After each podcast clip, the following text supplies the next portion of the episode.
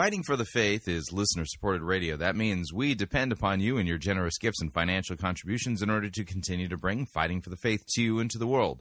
If you don't already support us, you can do so by visiting our website, fightingforthefaith.com. When you get there, you can click on one of our two friendly yellow buttons, or you can make your gift payable to Fighting for the Faith and then send it to Post Office Box 13344, Grand Forks, North Dakota, zip code 58208. And thank you for your support. It's time for another edition of Fighting for the Faith. Wednesday, February 17th, 2016. We'll be doing our light episode today on schedule, even though it's a shorter week.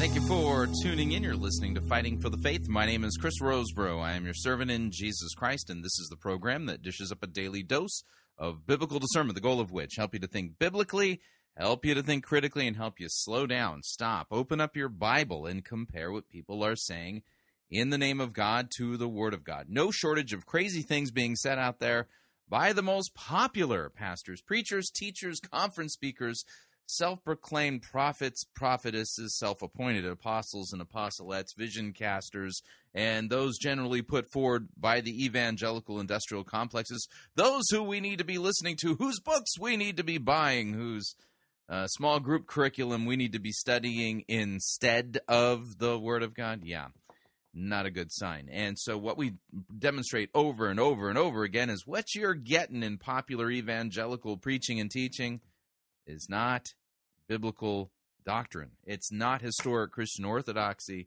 It's something else. And if you don't believe me, I always recommend never listen to Fighting for the Faith with an open mind. Always listen with an open Bible.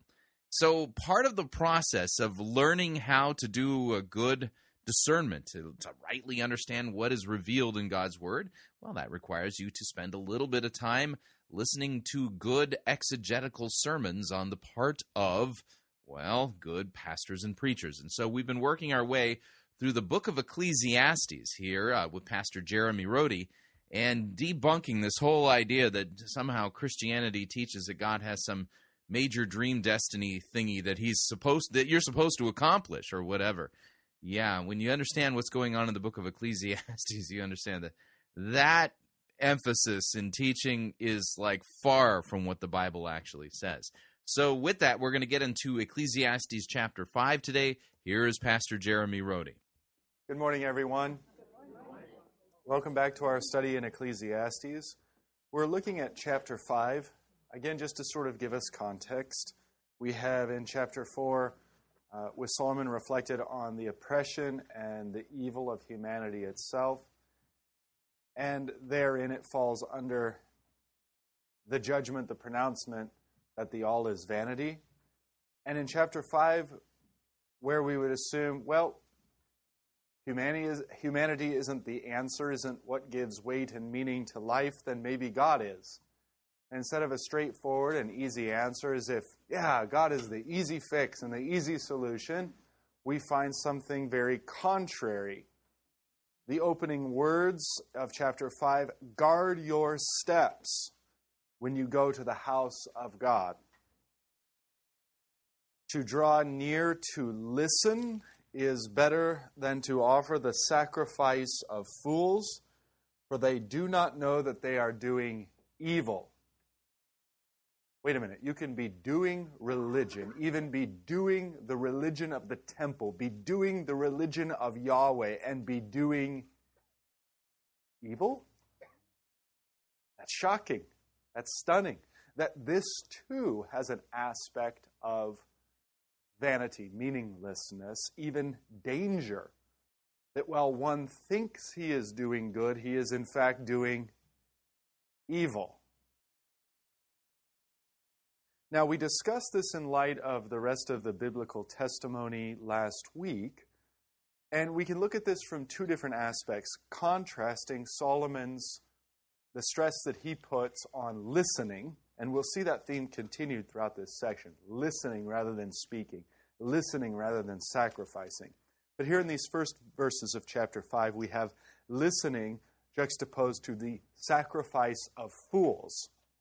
Now, what is this sacrifice of fools versus listening?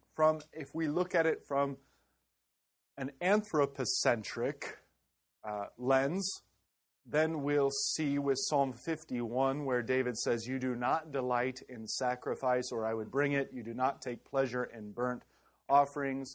A broken and a contrite spirit, O God, you will not despise." So the sacrifice of a broken heart, a broken and contrite spirit, then that is better, is the opposite of this sacrifice of fools. So the sacrifice of fools is, in essence, going through the motions. God asked me to do X, Y, and Z. I'll do X, Y, and Z. No repentance, no faith, no trust, just walking through the motions, doing the religion, and therein doing evil, therein becoming fools, in the words of Solomon. Okay, now, that's from the anthropocentric viewpoint. From the Christocentric viewpoint, these sacrifices are the sacrifices of fools, not because there's something wrong with them in and of themselves, but because they're abused, as if this is the end-all, be-all before God, as if the temple and its sacrifices are to be preferred to Christ and his once and for all sacrifice. Now, there's this tension that builds up all through the Old Testament. After all, God is the one who establishes the sacrifices, right? Establishes the temple, establishes the worship. Of course it's pleasing in his sight. What's not pleasing is the misuse and abuse of it. And what's not pleasing, in a sense, is that even the Lord himself has instituted that not as the end-all, be-all, but as that which points us forward to the one sacrifice, the once and for all sacrifice of Christ on the cross.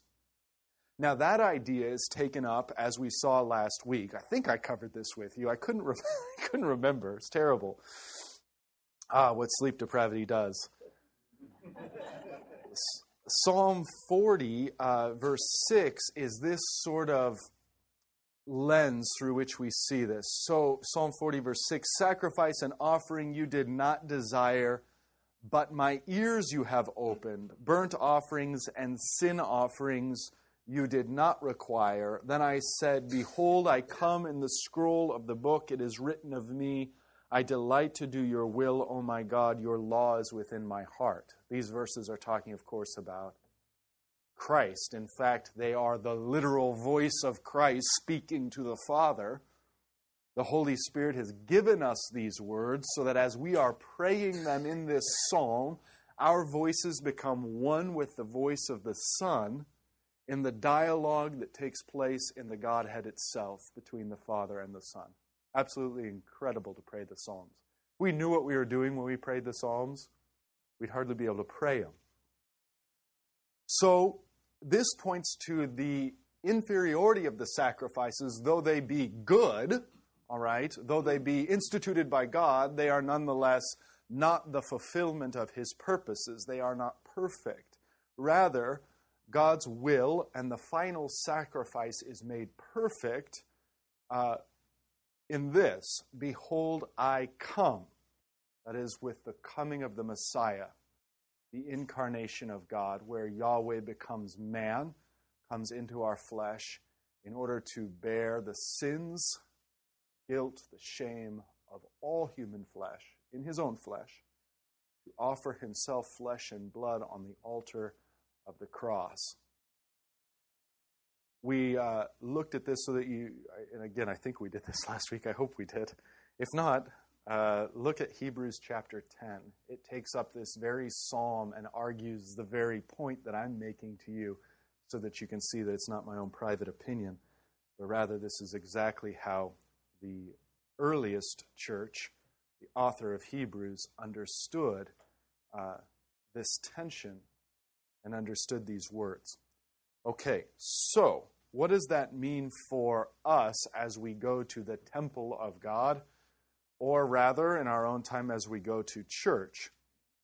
That we ought to guard our steps when we go to the house of God.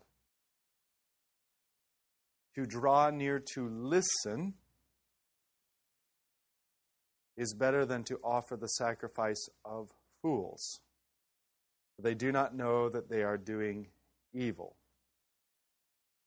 Solomon continues, verse 2, "Be not rash with your mouth, nor let your heart be hasty to utter a word before God.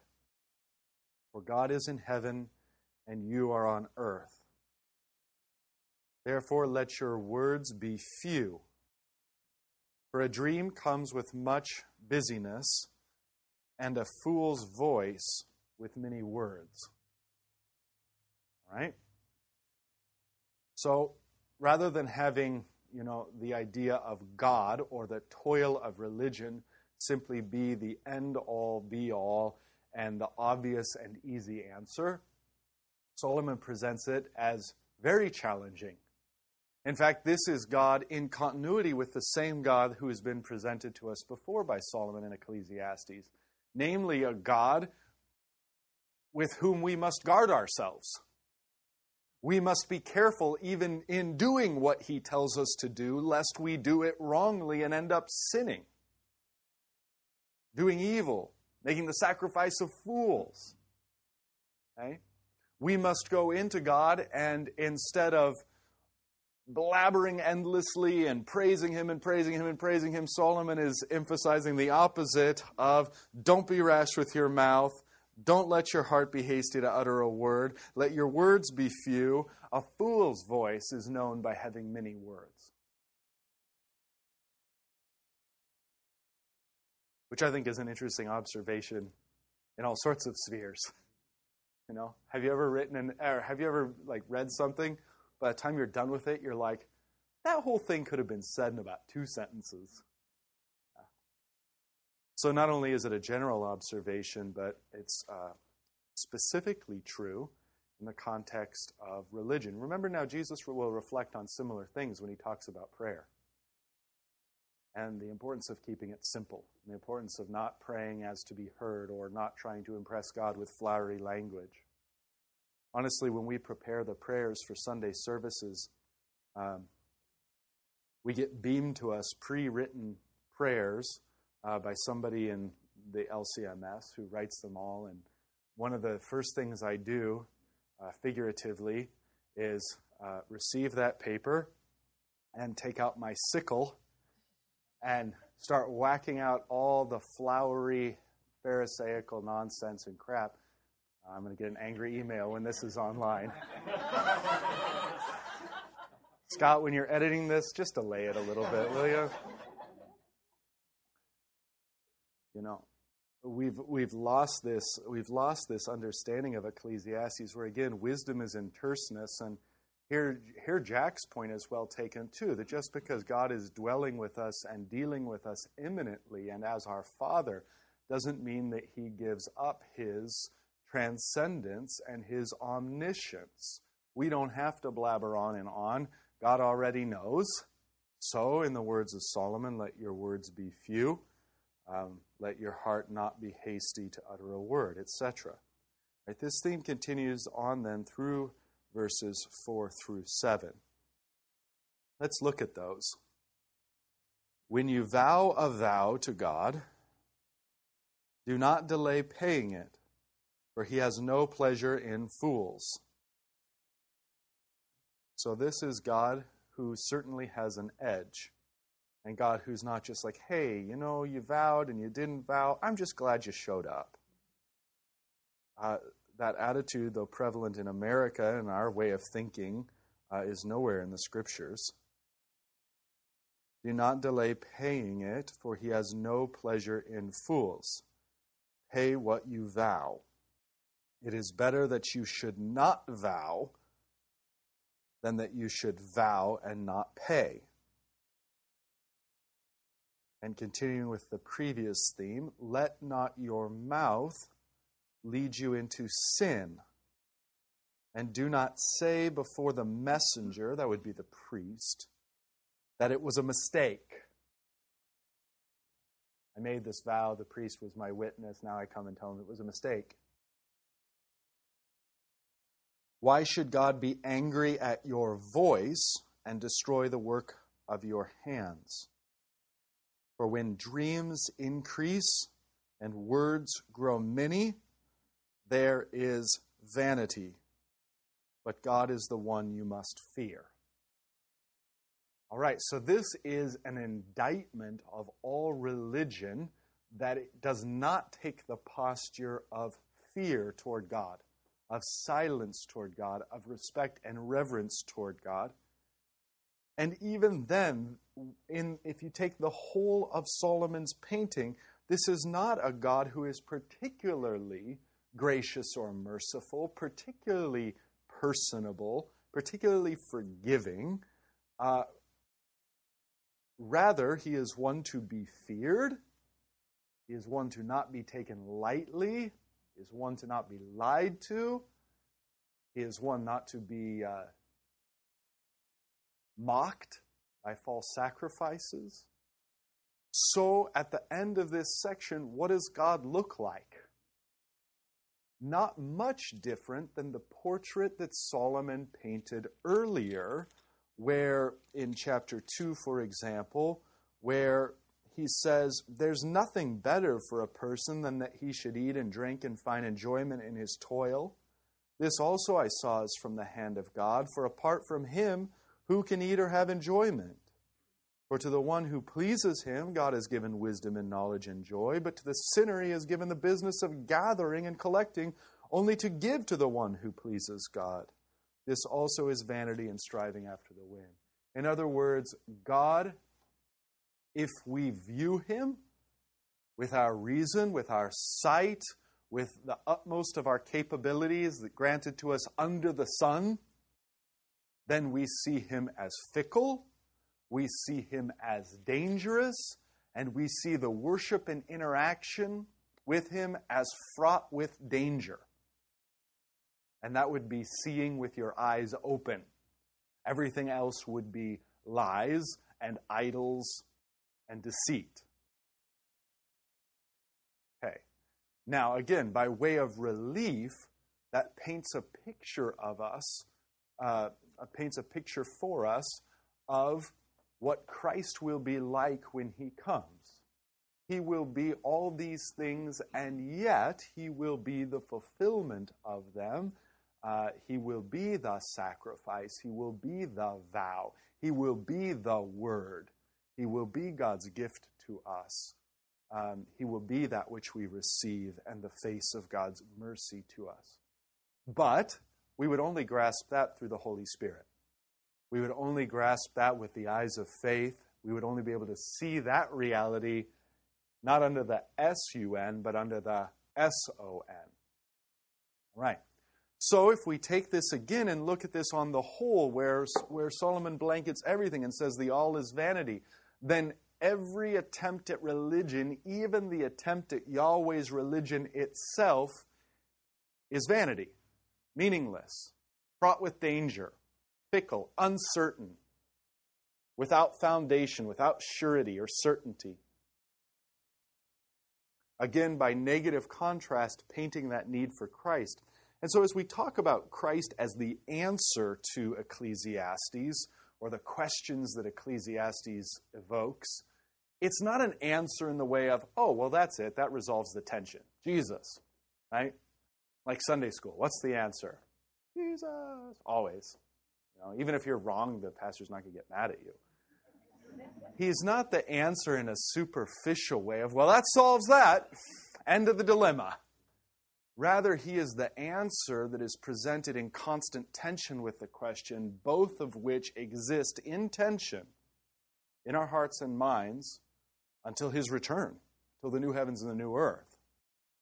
So the theology of Ecclesiastes is continually asking you, and therefore you must continually answer with what God has given in Christ. And those two are ever in tension. And remember, havoc is wreaked on our faith and on our theology when we favor one over the other. Where we view only God as fearful and unknowable and unapproachable, then we're sure to have a system that's like that, a system where we talk not directly to Christ, who is God, who is too terrible and fearful, but let's talk to Christ's mom instead. Let's talk to Christ's friends instead, right? Degrees of separation from this awesome and holy and frankly terrifying God. Whereas the other extreme that Christianity swings into is, let's ignore Ecclesiastes, ignore all of that, and just embrace a God who is basically a used car salesman, your good old buddy, your good old pal. He'd do anything to seal the deal for you and give you a hug. All right? Those would be the two extremes that the church or that we as individual Christians fall into, lest we hold the question of Ecclesiastes and the answer of Christ in tension and in continued tension throughout our days. All right, well, that gives us opportunity to break for some questions or comments that you might have. Again, if we're progressing around, we did the whole cycle thing. That was chapter 1 through chapter 3.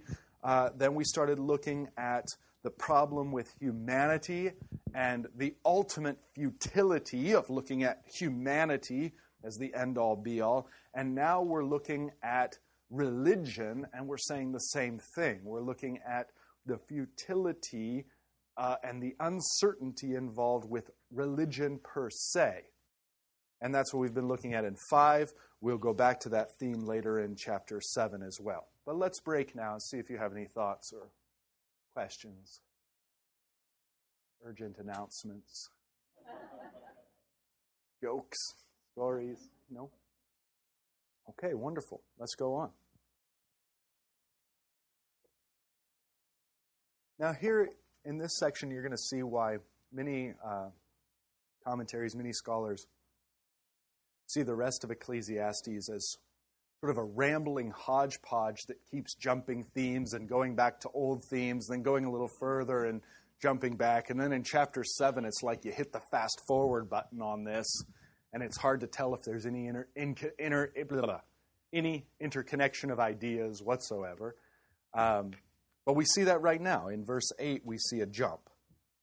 Okay? We've done humanity, we've done God, and now we see a quick little excursion in verse 8. If you see in a province the oppression of the poor and the violation of justice and righteousness, do not be amazed at the matter. For the high official is watched by a higher, and there are yet higher ones over them. What word in English do we have for this? Bureaucracy! Somebody said it absolutely right. You mean Solomon all those years ago, 3,000 years ago, was lamenting bureaucracy? Absolutely. And he was the king. And he's lamenting the bureaucracy, and he's lamenting how human leadership and the bureaucracy that naturally develops fails to protect humanity, to protect the weak from oppression. Thus he laments the oppression of the poor and the violation of justice and righteousness. But of course he says, and this always slaps me right in the face, do not be amazed at the matter. Where I'm constantly amazed and scandalized. You hear something driving to work on the news about what the bureaucracy, what the government officials have done, the ineptitude, the complete insanity of it all, and you marvel. You marvel. And Solomon would say, what are you marveling for? So it was before I existed, so it's been for 3,000 years, and so it will be until the Lord himself returns. Bureaucracy will ruin everything. And what an indictment of humanity. What an indictment of humanity. We need good governors. No doubt about it. We have one, right? Yeah, Carrie's city council now, right? So it's all your fault. No, no, just teasing. Yeah, we need good government. We need good government. We need people to come up on our city councils, to work at county and state levels, at national levels. We need good government. This isn't an anarchist type post. Solomon is the king. He's going to hand off his kingdom to a successor. There's going to be a usurper and a split, but that's not what Solomon wants. He isn't anti-government. He isn't anti-hierarchy. He isn't anti any of that. But he's anti-human ineptitude. And he's anti-bureaucratic nonsense that ends up perverting justice and righteousness. And he points this out. Don't be surprised by the matter. It's always been and always will be. And therein lies the indictment of humanity, that at our best, humanity always devolves into this. Self-rule, to have one ruler, whatever system of government it is, for man to rule himself, to be corporately autonomous, is an utter and absolute failure. That's the indictment. It's futile. It's vain. When humanity rules itself, it goes nowhere. That's the point.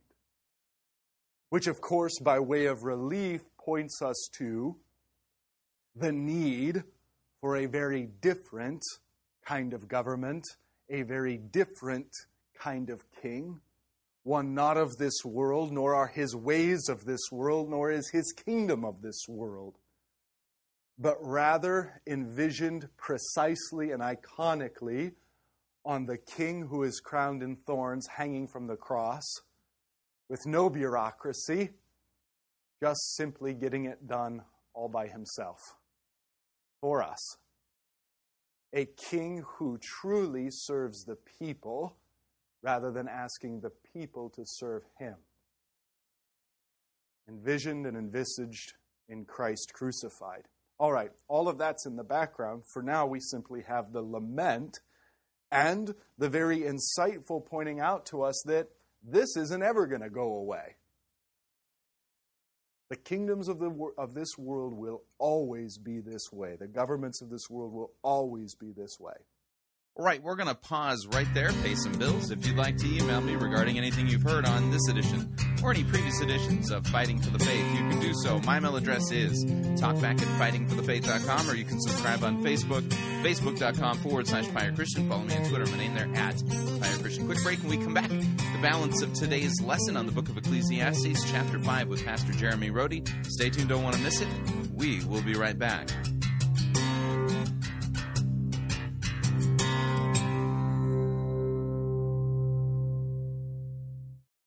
We don't need to rethink Christianity. We need to rediscover it. You're listening to Fighting for the Faith.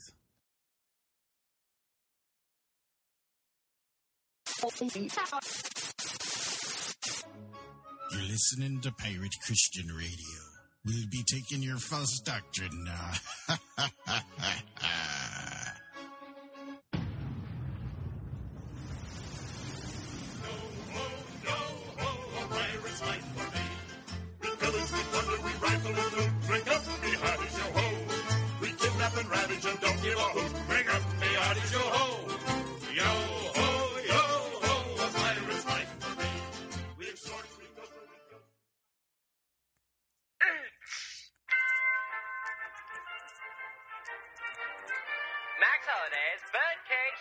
Presents Church Day Select.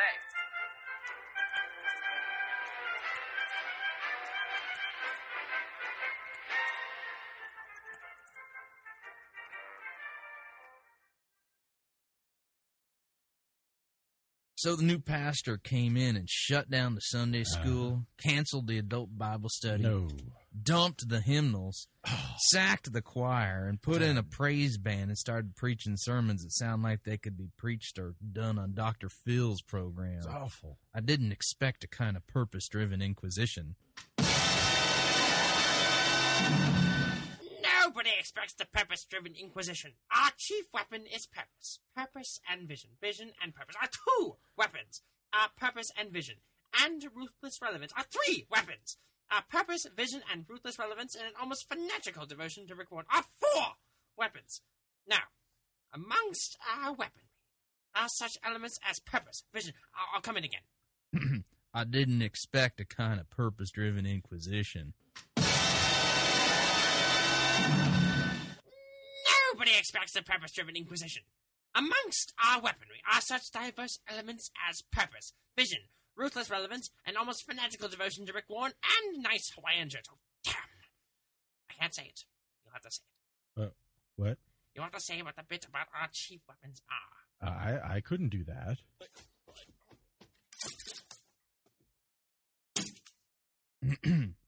I didn't expect a kind of purpose-driven inquisition. Nobody expects. Nobody expects the purpose-driven inquisition. I know. Nobody expects the purpose-driven inquisition. In fact, those who our chief weapons are purpose, vision. Okay, stop that. Our chief weapons are purpose. Blah blah blah blah blah. Youth Pastor Rick. Read the charges.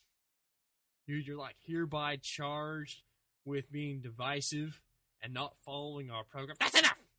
Now, how do you plead? Well, we're innocent. Ha! Ha! Ha! Ha! We'll soon change your mind about that!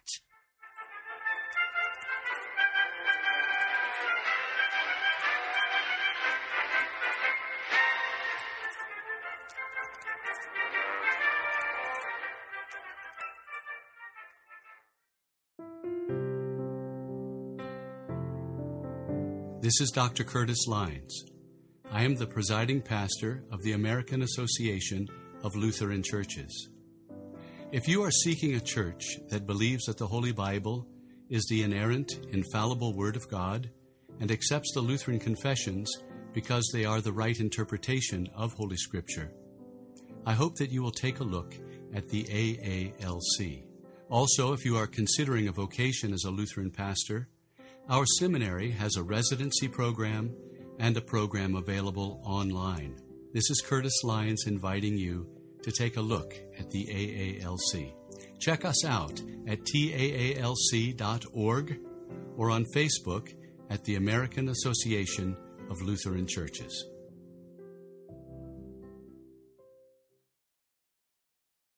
Hi, Chris Roseboro here to talk about our longtime featured advertiser, Cheapo Air. Doesn't matter if you're traveling for business reasons or for pleasure. Doesn't matter if you're traveling within the United States or abroad. Cheapo Air is the place for you to save literally hundreds of dollars on your airfare, hotel rooms, and rental cars. Visit our website, fightingforthefaith.com. On the side of our website, you'll see our ad banners. Look at the ad banner for Cheapo Air and look on it. There's a promo code. Write the promo code down, click on the ad banner, and then book your travel at the Cheapo Air website, and you'll have the opportunity to enter that promo code for additional savings. Again, fightingforthefaith.com. Write down the promo code, click on the ad banner, and save money on your airfare, hotel rooms, and rental cars today.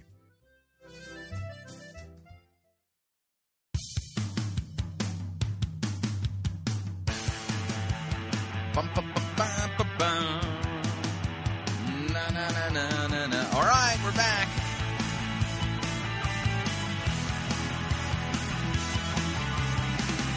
Warning, listening to Fighting for the Faith could convince you that, well, Christianity isn't all about having your best life now or accomplishing a dream destiny thingy. Just a reminder, Fighting for the Faith is listener-supported radio. That means we depend upon you, your generous gifts, financial contributions, in order to continue to bring Fighting for the Faith to you into the world. You can partner with us. It's a partnership. Visit our website, fightingforthefaith.com. When you get there, you'll see our two friendly yellow buttons. One says donate. The other says join our crew. When you join our crew, you're signing up to automatically contribute an amount of money, well, that you decide. Our lowest rank is Powder Monkey at $9.95 a month, Gunner's Mate $24.95 a month, Master Gunner $49.95, and Quartermaster $99.95. Yeah, those are our ranks in our crew, and it's based upon your monthly contribution. This is a great way to support us, by the way. Helps us have a sure foundation financially, and as we build in crew members, well, then that increases our monthly income so that we can finally, once and for all, get to the point where we can launch piratechristian.com Part 2. Yeah, we're working on Phase 2. So if you don't already support us, that's a great way to do so. If you'd like to specify the amount or make a one-time contribution, click on the Donate button, or you can make your gift payable to Fighting for the Faith. Send it to Post Office Box 13344, Grand Forks, North Dakota, zip code 58208. And let me thank you for your support. We truly can't do what we're doing here without it. And have you signed up yet for the 2016 Pirate Christian Radio Conference that's going to be held up here near North Dakota, but in Oslo, Minnesota? Yeah, that's right. It's going to be Friday, August 12th, Saturday, August 13th. The registration cost per person is only $114.95 to attend. That includes 8 conference sessions, 2 Ask the Pastor panels. It also includes 2 lunches at Gangsvinger Lutheran Church in Oslo, Minnesota. And also, you also get our summer T-shirt, our Pirate Christian Radio T-shirt, as well as the conference audio. That's included in the cost of registration. And to be myself, Brian Wolfmuller, Jeremy Rhode, and Jordan Cooper, who will be talking about the concept of Semper Reformanda. That means the church is always reforming. And what is it the church needs to reform now? I think that'd be a good way of talking about it. Look forward to having you come out. There's only 150 spots open for our conference this summer, so register soon if you haven't already registered yet. All right, moving along, this is the balance of our lecture today on the book of Ecclesiastes, chapter 15. Here again is Pastor Jeremy Rhode. All right, now the thought continues into verse 9. But this is gain for a land in every way, a king committed to cultivated fields. That's what a king should be interested in. Food for the people. That's his goal. That's his purpose. Luther, you have to want in the large catechism, I think it's under Give Us This Day Our Daily Bread, in his discussion of that.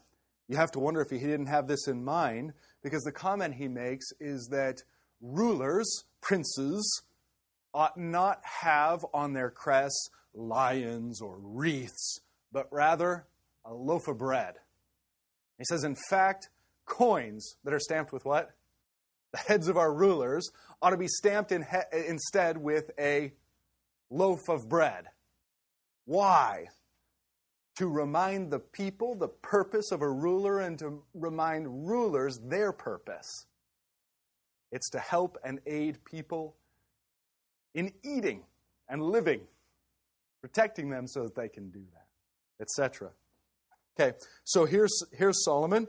Instead of worrying about bureaucracy and climbing the ladder and high official and who's watched by a higher and yet higher ones over them, instead, a blessing in every way is a king or a ruler who is simply committed to cultivated fields, food to providing for his people. All right, there's his riff now, just sort of inserted in here on government, and we move on to money. But are there any questions, since we're at a section break, or any comments? Anything you resonate with? Hopefully all of it. Off to money. So you can see some maybe rationale here, humanity in general, and service to humanity, that toil falls under all is vanity. God and religion per se, under the S-U-N, falls under the condemnation of vanity. Government falls under the condemnation of vanity. And then likewise, money falls under the condemnation of vanity. And that's what we find here in verse 10 and following. This will be a theme over the next couple chapters that gets referred to back and forth quite a lot. So If not God, then mammon. Surely that's the answer. Verse 10, he who loves money will not be satisfied with money, nor he who loves wealth with his income. This also is vanity. Now, God has written this futility into our world, such that the one who loves money and sets his life in order in such a way to gain money, and his toil is the increase of money and wealth, God has so subjected this world to futility that he will not be satisfied with money. Even if he gets promotion upon promotion, raise upon raise, that money never satisfies him. There is always someone who has more. There is always more that he could do if he had more. And Solomon says this also is vanity. He who loves money will not be satisfied with money, nor he who loves wealth with his income. This also is vanity. Okay? Here in verse 11, Solomon in the 9th century BC sounds like a rap artist in the 20th century AD. When goods increase, they increase who eat them. And what advantage has their owner but to see them with his eyes? Okay. In the immortal words of the Notorious B.I.G., more money, more problems. Okay. The more money you get, the more problems you have. The more money that comes in, the more those increase who consume that money. You know, no matter what your paycheck is, your budget will eventually grow to consume it. That's how it works. Whether you make $25,000 a year, $50,000 a year, $200,000, $1 million a year, your budget will grow until it's all consumed. And you're shaking your head thinking, really not that wealthy. Even really wealthy people feel that way. Okay, so this is the curse and the futility of the pursuit of money or wealth. And then verse 12, this is amplified and specified. Sweet is the sleep of a laborer, whether he eats little or much. But the full stomach of the rich will not let him sleep. In other words, if you were to view the two together, a poor person, a laborer who has maybe as much to eat tonight, it's Friday night, and little to eat Monday night. He sort of lives paycheck to paycheck. He exhausts himself. But when he lays down to sleep, he sleeps. He sleeps. Sometimes that's the allure, isn't it? Wouldn't you just love to just... This is a fantasy I have. I shouldn't say this out loud. To just quit your complex and difficult job and just go get a job where all that's required of you is to accomplish move A to B. And when you've done it, it's done. And when the 5 o'clock bell rings, you're done. You know, and you just pour yourself into that. And you go home and you sleep the sleep of a laborer. You sleep the sleep of the blessed. And that's it. Your worries decrease exponentially. So here also is the, a very poignant way I think Solomon has of poetically painting this curse. Sweet is the sleep of a laborer. You know, the guy with calloused hands and worn out clothes, he sleeps better, whether he's eaten little or much. But the full stomach of the rich, as one who always eats, who gorges himself, who lives that way, who has that lifestyle, it won't let him sleep. And poetically, that's because not only is his belly full to the point of uncomfortable, but his whole life is filled to the point of uncomfortable. And probably in Orange County, that's what most of us suffer from. Life full to the point of uncomfortable. Trying to manage it all, trying to wrestle it all, not sleeping well.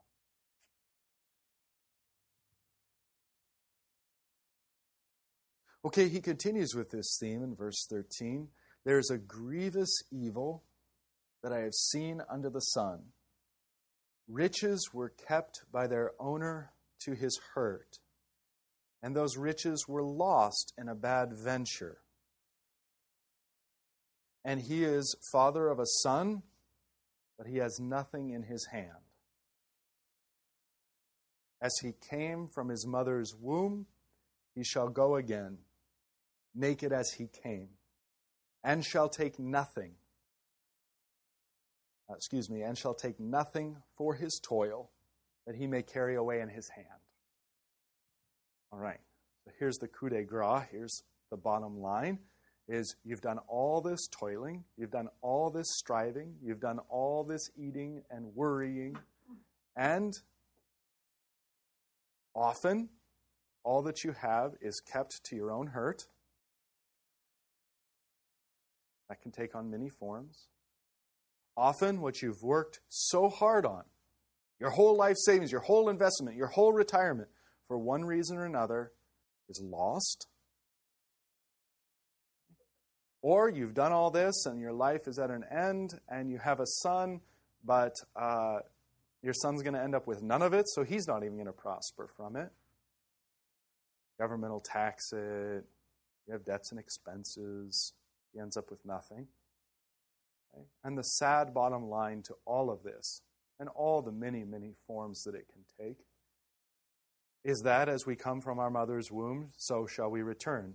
We came naked, we return naked. For all the toiling of our life, we leave just as empty-handed as we came. And that's an atrocity. What Solomon says. That's vanity, that's meaninglessness, that's curse. You labor and labor and labor, however long the Lord gives you. 20 years, 40 years, 60 years, 80 years, 100 years. You labor and labor and labor and labor, and you die. And what do you have to show for it? Zilch. Now, Jesus riffs on this, of course, and says, what does it profit a man if he gains the whole world but loses his soul? Because very frankly, very concretely, every last one of us lose the whole world. We lose our whole world. We lose our whole lives. We lose it all. We return to the Lord completely empty-handed. But if we lose the Lord, if we lose our lives in the name of Christ, our lives are gained and given to us. Okay, so this is definitely a sword to the throat of this particular idol, this particular toil and way of life, the pursuit of riches, the vanity of it all. There's an apocryphal story. I don't think it's probably true at all. I think most scholars that I've read don't think it's true at all. It's apocryphal, but it's nonetheless interesting and may stick in your mind for a long time. It's the supposed last words of Alexander the Great, who died having conquered basically the entire known world and beyond. Incredible wealth, incredible intelligence, incredible riches. Dies at the age of 33. And again, this is the apocryphal account, but when giving the instructions from his deathbed about his burial, he said, "This one thing do I request, that as I'm buried, my hands would be left sticking out of the coffin." Confused by this, his generals said, "Why?" And he said, "So that everyone can see that Alexander the Great, who conquered and has possessed the entire world, leaves this world with his hands empty, with absolutely nothing."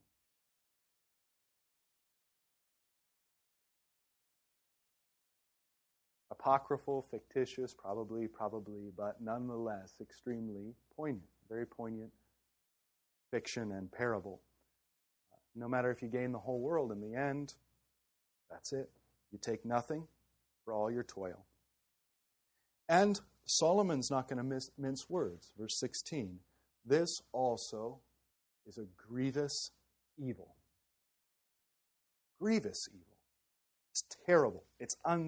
It feels unjust. But it's the curse of God, where he subjects all to futility. It's the curse of death, where he brings an end and we lose not only our bodies, but all that we've earned here under the sun. It's a grievous evil. Just as he came, I'm in verse 16, so shall he go. And what gain is there to him who toils for the wind? That's all humanity, toiling for the wind, toiling for the wind. Now wisdom, or at least the first step, is realizing this. Foolishness, folly, is thinking that somehow the illusion, the delusion is true. You'll be here forever. All your stuff is yours forever. It just keeps going and going and going. That's the delusion, the illusion that Ecclesiastes means to break for us. So it is a grievous evil. Just as he came, so shall he go. And what gain is there to him who toils for the wind? Rhetorical question, and the answer is, of course, nothing. Verse 17, moreover, all his days he eats in darkness, in much vexation and sickness and anger. But that's not what Facebook shows me. Everyone's happy and well and not vexed and dwelling in light. Everything's happy in the world we present to one another. And yet, undoubtedly, you know that right under the surface of that fib, and under that surface, that theology of glory, is, of course, the reality that all of our days we eat in darkness, much vexation, in sickness, and in anger. Confusion and darkness afflict us. Uncertainty and doubts afflict us. Vexation and struggle and torment, and anyone who owns a house knows this particularly well. No sooner than you fix something, there's something else that has to get fixed. And then you go back and realize you fixed the first thing totally wrong. And now you got to destroy more than you fixed in order to fix what you fixed wrong. Vexation and vexation and vexation. And sickness, of course, which takes on so many forms. You know, we've removed God from sickness. In the language of Solomon, this is a grievous evil, because we've pushed God so far away from us that sickness is just something that happens to you, and maybe God at a distance will heal you. And while that sounds so pious and safe and keeps God's hands clean and keeps you from really wrestling with anything too deep, you come to conclude that, well, sickness is just a thing and we all get over it and God's at a distance and maybe he helps. Rather, the view of our forefathers, for 1,500 years of Christendom and way back beyond that into the Old Testament, sickness comes from the hand of God. And sickness is, as it were, for Christians, a call into communion with God. Our Lutheran confessions call it the visitation of God. When a holy God comes knocking on a sinner's door, the sinner gets sick. But the visitation is such that you are stripped of your faculties so that you can't go on doing what you're doing. And you actually have to pause. Like it or not, you have to. You can't think at full capacity. You can't work at full capacity. You have to pause. And you have to consider God. And you have to consider the affliction. And you have to consider how it is that you consider him a loving Father despite the affliction. In short, you have to meditate on the cross. St. John says, in this the love of God is known. Christ gave his life for us. So, as opposed to just popping all the pills, we pop so that we don't have to feel it, hoping it's over, maybe praying to God for relief.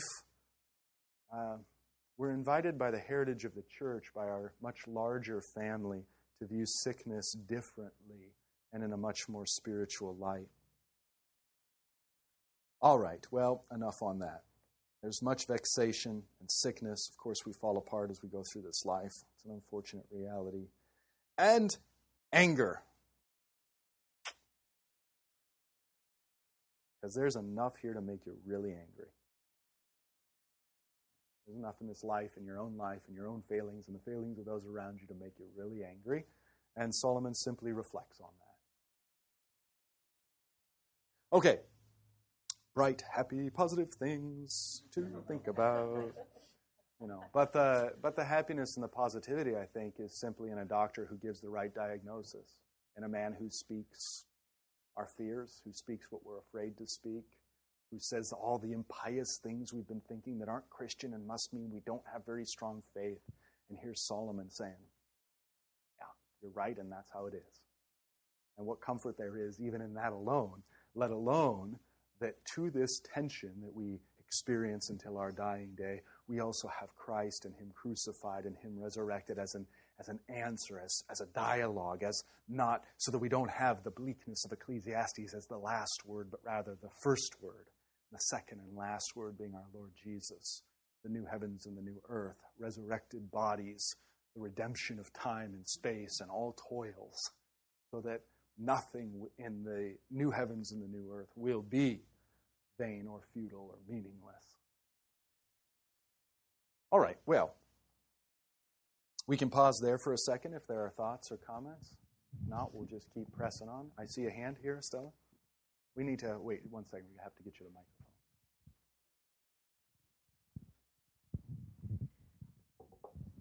microphone. Well, looking from you just talking about the second part, that it seems like it's talking about an individual. You know, that everything goes into vexation, sickness, and anger, because whatever we do, we have to do what's wrong, or it comes out wrong. And that is individual. So that individual goes into, you're talking about earlier, regarding the oppression towards the poor, regarding the governors and authorities. Mm-hmm. So this is not only, well, it seems like it's a description of a secular society, but perhaps it's also in general a secular and a religious society is the same. So really doesn't give us any hope within, you know, in this world. Mm-hmm. Just like you're saying, struggling mentally, you know, that battle of bringing Jesus constantly. And it seems like it's a very small, well, it's, light, or the path is very narrow. Of course, everything that is surrounding us is very negative, even though the religious society, because that's what we're seeing, you know, what is happening with the church is oppression to the poor, that people are going into churches and not giving the true food, spiritual food. Mm-hmm. And it's part of the oppression that they're trying to keep us away from the true hope. So how can we stand in a soil like that? Continue moving forward until our last day, under the sun as you read. Yeah, exactly. And I'm glad you brought that up at the end, because that's, I mean, Solomon isn't trying to paint a picture of a secular world per se, certainly not a Christian world per se, just the world. Just if you look, if any human being, any culture, any time, any place, looks at the world with his eyes, uses his mind, is sick and tired of the lies that culture and society and fools tell us, and we just look at the realities, this is the conclusion we come to. This is wisdom. So he invites us along this journey with him to discover this and to have confirmed in us what many of our experiences already are, what many of our thoughts already are. But the world that Solomon is painting is the world under the sun, and we're going to see that in and of itself is all vanity. Now, why is that important? Because the great lie is that it's not vanity. The great lie is that this does matter. It's the end-all, be-all. If you have this, you don't need God. Right? Imagine a world without God. Imagine a world without religion. Imagine a world without heaven or hell. Okay? Imagine a world where you are simply, you love working. So you just work and it's paradise. You love religion. And so you just go do religion and you thrive. And you love people, so you go serve people. You love greatness, so you build great things and societies and civilizations. You love pleasure and the finer things and, gaining a distinct palate. And, so pursue those things. And in the end, you will be happy, you will be fulfilled, you will have lived, right? You will have lived a good and full life. The old lie we always hear at the funeral, right? Now, against that, because all of that's, did I say seminary? No, okay. At the funeral, at the cemetery, that's what you hear. Now, against all that is what Ecclesiastes is speaking to. In this false forest of lies, Ecclesiastes is like the great big axe wielded by Solomon, chopping it all down, saying, open your eyes, this place is right next to hell. This place isn't going to fulfill you. Neither money, nor religion, nor serving man, nor wealth, nor power, nor pleasure, nor wisdom, none of it is going to fulfill you. You are destined for so much more. Let me show you what this world is. It's a pot of porridge. And you think that this pot of porridge is better than your birthright. I'm going to show you that this pot of porridge ain't all that good. Oh, you bet. There's some tender potatoes and some nice smoked bacon, and enjoy it. But it's going to be gone. And it's going to be gone in the blink of an eye. Then what? Right?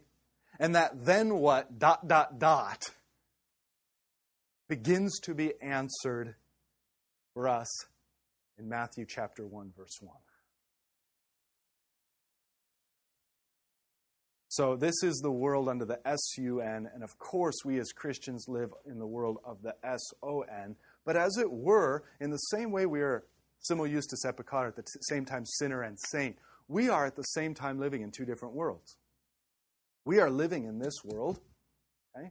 We are living in Ecclesiastes and under the S-U-N, but we are also simultaneously living under the S-O-N. But that life is given to us only via faith. And we begin to see that world under the S-O-N only insofar as God grants it, and only insofar as we believe what He says. And even then, that world in which we live, you're going to, show it to me, prove it to me, make me taste it, touch it, feel it. You can't. My kingdom is not of this world. My kingdom is not like this world, right? So therein lies the tension. The world in which we live under the S-O-N is a world that is granted, grasped, perceived only by faith. And again, if we're going to take Jesus very explicitly, the entree point to this kingdom under the S-O-N is baptism. Remember what He says to Nicodemus. Now, unless you are born again, you cannot see the kingdom. Unless you are born of water and spirit, you cannot enter the kingdom. Unless you are born again, born from above, born by water and the Spirit, you can't see the world that is here, hidden, the world that is under the S-O-N. But as a baptized child of God, faithful to Him, reborn, born anew through the water and the Spirit, listening to His word, He guides you to see it and to see it more and more. So that this world then becomes transformed. And yet in such a way that it doesn't negate Ecclesiastes, where we just throw that out and say, he must have been depressed.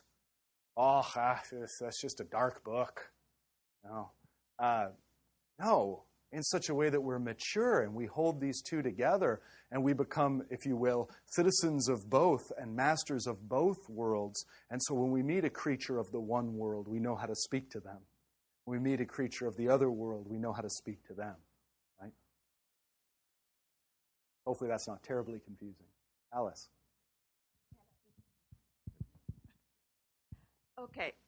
You're making me think, how do we raise children? It's like, we gave them this outlook so strongly Because when we raise them with enthusiasm, optimism. You know, we're going to go out there and do things. It's almost like Ecclesiastes is correcting all that. I'm going to interrupt you. I wouldn't say it's correcting all that. It is better to be wise than a fool. Teach your kids that, right? It's better to be hardworking than lazy. Teach your kids that. And yet while you're teaching them that, teach them that that's not the end-all be-all. Teach them that these things have their limits, that these things are for a time. And then also to interrupt you, I'm sorry, while I have you interrupted, chapter 7, we'll get into that. The very concrete answer would be take your kids to a cemetery and talk to them. Don't shelter them. To lurch ahead very far into verse 7, it is better to go into the house of mourning than to go into the house of feasting. For this is the end of all mankind, and the living will take it to heart. Sorrow is better than laughter, for by sadness of face the heart is made glad. In other words, Solomon is saying, you're going to get a heck of a lot more wisdom walking through a cemetery or going to a funeral than you're going to get going to another drinking party or Christmas soiree. And that's just an objective fact. And so with our kids, don't shelter them. I mean, at the same time, don't be masochistic, you know. Graveyard Friday, kids, let's go. That's not the point. But the point is, don't shelter them. Don't shelter them that way. Let them be exposed while they're under your guiding care so that you can counsel them, so that you can grant them the wisdom that God has granted you. Grant them that ability to deal with that. Anyway, I'm sorry I interrupted you. Did you have more? No, that's helpful. Okay, all right. Alice, one more, and then we'll break. Okay, I'll make it kind of quick, although it's kind of open-ended. When grief is visited on you, or sickness, in very severe sickness or very profound grief, people will come around and say, God didn't do this to you. The devil did it. Yeah. And then the next question is, well, why did God let the devil do it? Yeah, exactly. I've always felt that God, I agree with the pause. Mm-hmm. I don't like it, but I agree with it. And I why would God do that? I don't know. But yeah, that's going to be taken up later again in chapter 7. We'll have opportunity to discuss this thoroughly. But in chapter 7, verse 14, Solomon reflects on this. In the day of prosperity, be joyful, and in the day of adversity, consider. God has made the one as well as the other, so that man may not find out anything that will be after him. Taking up previous language, so that man might fear God.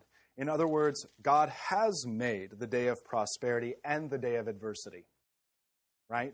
So we have to deal with God. So any attempt to keep God's hands clean is also an attempt to push him away. And when God's far away, then I'm in control, and I'm going to have a distorted view. And I think the problem is with the theology of glory and happy-clappy-ism around us. The problem is Christians today are ready to say, in the day of prosperity, be joyful. God has made it. In the day of adversity, just survive it because it's come from the devil. Right? Whereas Solomon says, not so fast. The day of prosperity and the day of adversity come from the Lord. Where Job says, the Lord gives and the Lord takes away. Blessed be the name of the Lord. Now, the Lord takes away. The day of adversity comes from the Lord. That only a theologian of the cross can confess. A theologian of glory will constantly stumble and not confess it. So, more on that, Alice, later in the class. All right, the Lord be with you. So what'd you think? Love to get your feedback if you'd like to email me regarding anything you've heard on this edition or any previous editions of Fighting for the Faith. You can do so. My email address is talkback@fightingforthefaith.com, or you can subscribe on Facebook, facebook.com/Pirate Christian. Follow me on Twitter. My name there @Pirate Christian. Till tomorrow, may God richly bless you with the grace and mercy won by Jesus Christ, his vicarious death on the cross for all of your sins. Amen.